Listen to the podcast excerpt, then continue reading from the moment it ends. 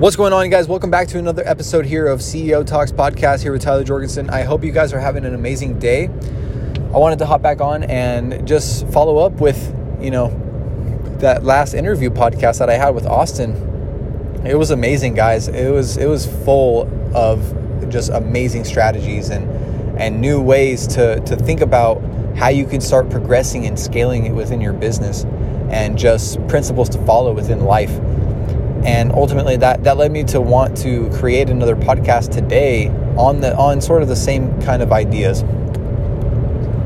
And and that that's about you know what principles to follow. Because i know who's listening right now in on this podcast you guys are uh, either going to already or you guys are either trying to figure out what you want to do or you already have a business and you're trying to ramp it up.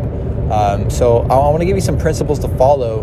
One for if you're just you know starting out and you're trying to figure out what you're doing um, there's a good roadmap that you should lay down to go figure out what steps to take in order to see what you want to do. And and the biggest thing is is you know identifying and assessing your current skill sets right now or any skill sets that you would have fun learning okay? And i know that's kind of a hard question if you obviously don't really know yet um, but you know, you can do this easily by asking other people, okay? Ask other people, people that, cl- that are closest to you. Like, ask them what they think of you as a person, as an influence, as a teacher, right? Ask them what they think of you, and and you'll get a good idea of you know what kind of role you could play in this market um, as far as trying to sell some services. And and it's pretty interesting what you could hear from your family members and what you could hear from your friends, like when I first did this, you know, I I asked my my buddies and my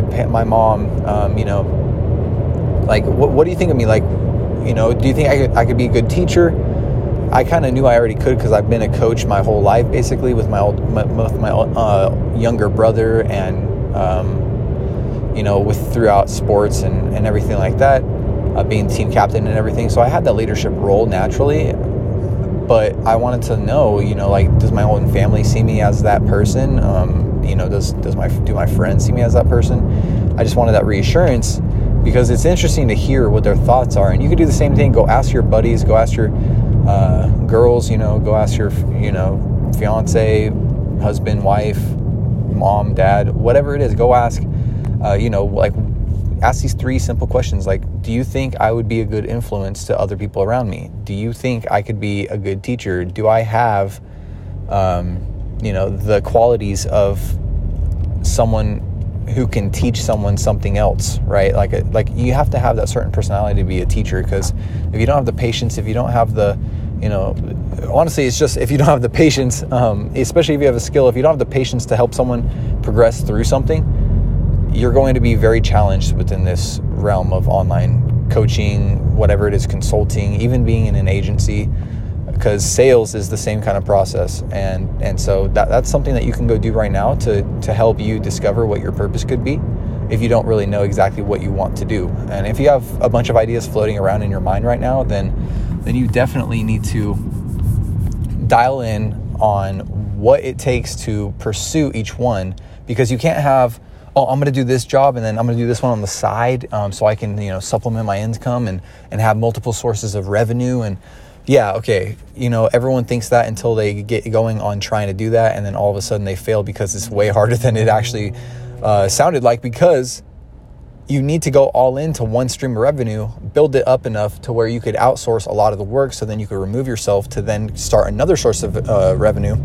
and another stream and that's how you keep stacking it on. You make you, you start one you work with one you make it uh, streamlined and you make it residual and then you move on to the next one. So pick one pick the easiest one that you could scale the fastest and then stack on top of it. But make sure that if you have some sort of idea like that and you have multiple make sure they're all something that you would love waking up extra early in the morning to go do.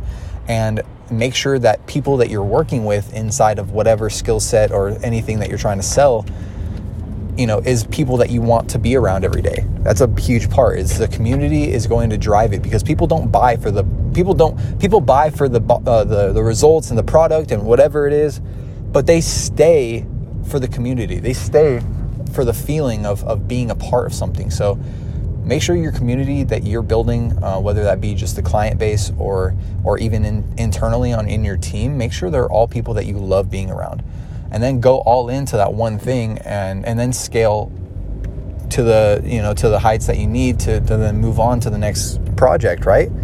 Because people don't just start into real estate. people have money, people have businesses to generate income to pump into real estate so they can park their money in real estate, right? So keep that in mind when you're going to start something. But if you already have something and you're really trying to dial in exactly what you need, what that little key metric is that you need to increase, that you need to, you know, pay more attention to so you could start increasing your revenues and, and start increasing your productivity in it, is to take apart your business step, uh, you know, one piece at a time, right? We talked about the four pillars in the in the triad. Uh, what, what are your four pillars in your business that you have to to live by that your business thrives with? Okay, what are the four pillars that you need that is the backbone of backbone of your own business? Think think about what those four things are, and um, then you have to think about okay, well, which one which one right now am I paying most attention to? And mostly, it's going to be probably sales, or it should be anyway, because your back end should be kind of streamlined um, already at the jump, and you, all you should be focusing on is sales and acquisition uh, to then bring people in. Um, so your your systems and your fulfillment could all be systematized and uh, streamlined. So thinking about that, you need to think about okay, well, is my backend actually full? Is my backend actually streamlined? Okay, you might be stuck right now under 10k or even around 10k or just stuck even whatever wherever you're at you might be just stuck at a certain revenue line and and that one key metric might be some part of your back end the better you can make your deliverability the better you can make your service deliverability and and your client journey the easier you can make that the easier it is for you to to then start focusing more on the front end and not focus on the back end. Because yes you should focus on the back end but just until you have enough you know streamlined uh, enough of it streamlined and enough of it you know offboarded from your own self and and maybe start building a team behind it and whatever it is you make sure it's streamlined enough and efficient and pr- productive so then your clients can come in and have an easy easy easy roadmap so they don't have to think twice about what to do so you don't have to keep focusing on the fulfillment and service deliverability side. So then now you could focus on the front end and then have people running the back end for you after you start you know streamlining it and, and being able to hire people out to do the job for you. Um, so that's that's what i would focus on. That's what i would go do if i was you um, in that position. And i hope this podcast really helped you out um, if you if you really think that these podcasts are, are making something click in your mind for like yes that helped me today. Thank you. Thank you so much ceo talks. Thank you so much tyler. You know I, I, would love for you guys to go and leave a review. All right? It, it'll only take like 20 seconds and i would highly appreciate it. I love you guys and i want you guys to to always be growing always be be living in your passion and always be doing something that you're happy about. So I love you guys. Thank you so much for listening in. I'll talk to you guys again tomorrow on the next podcast episode. Thank you so much. Talk to you guys again later. Goodbye, everybody.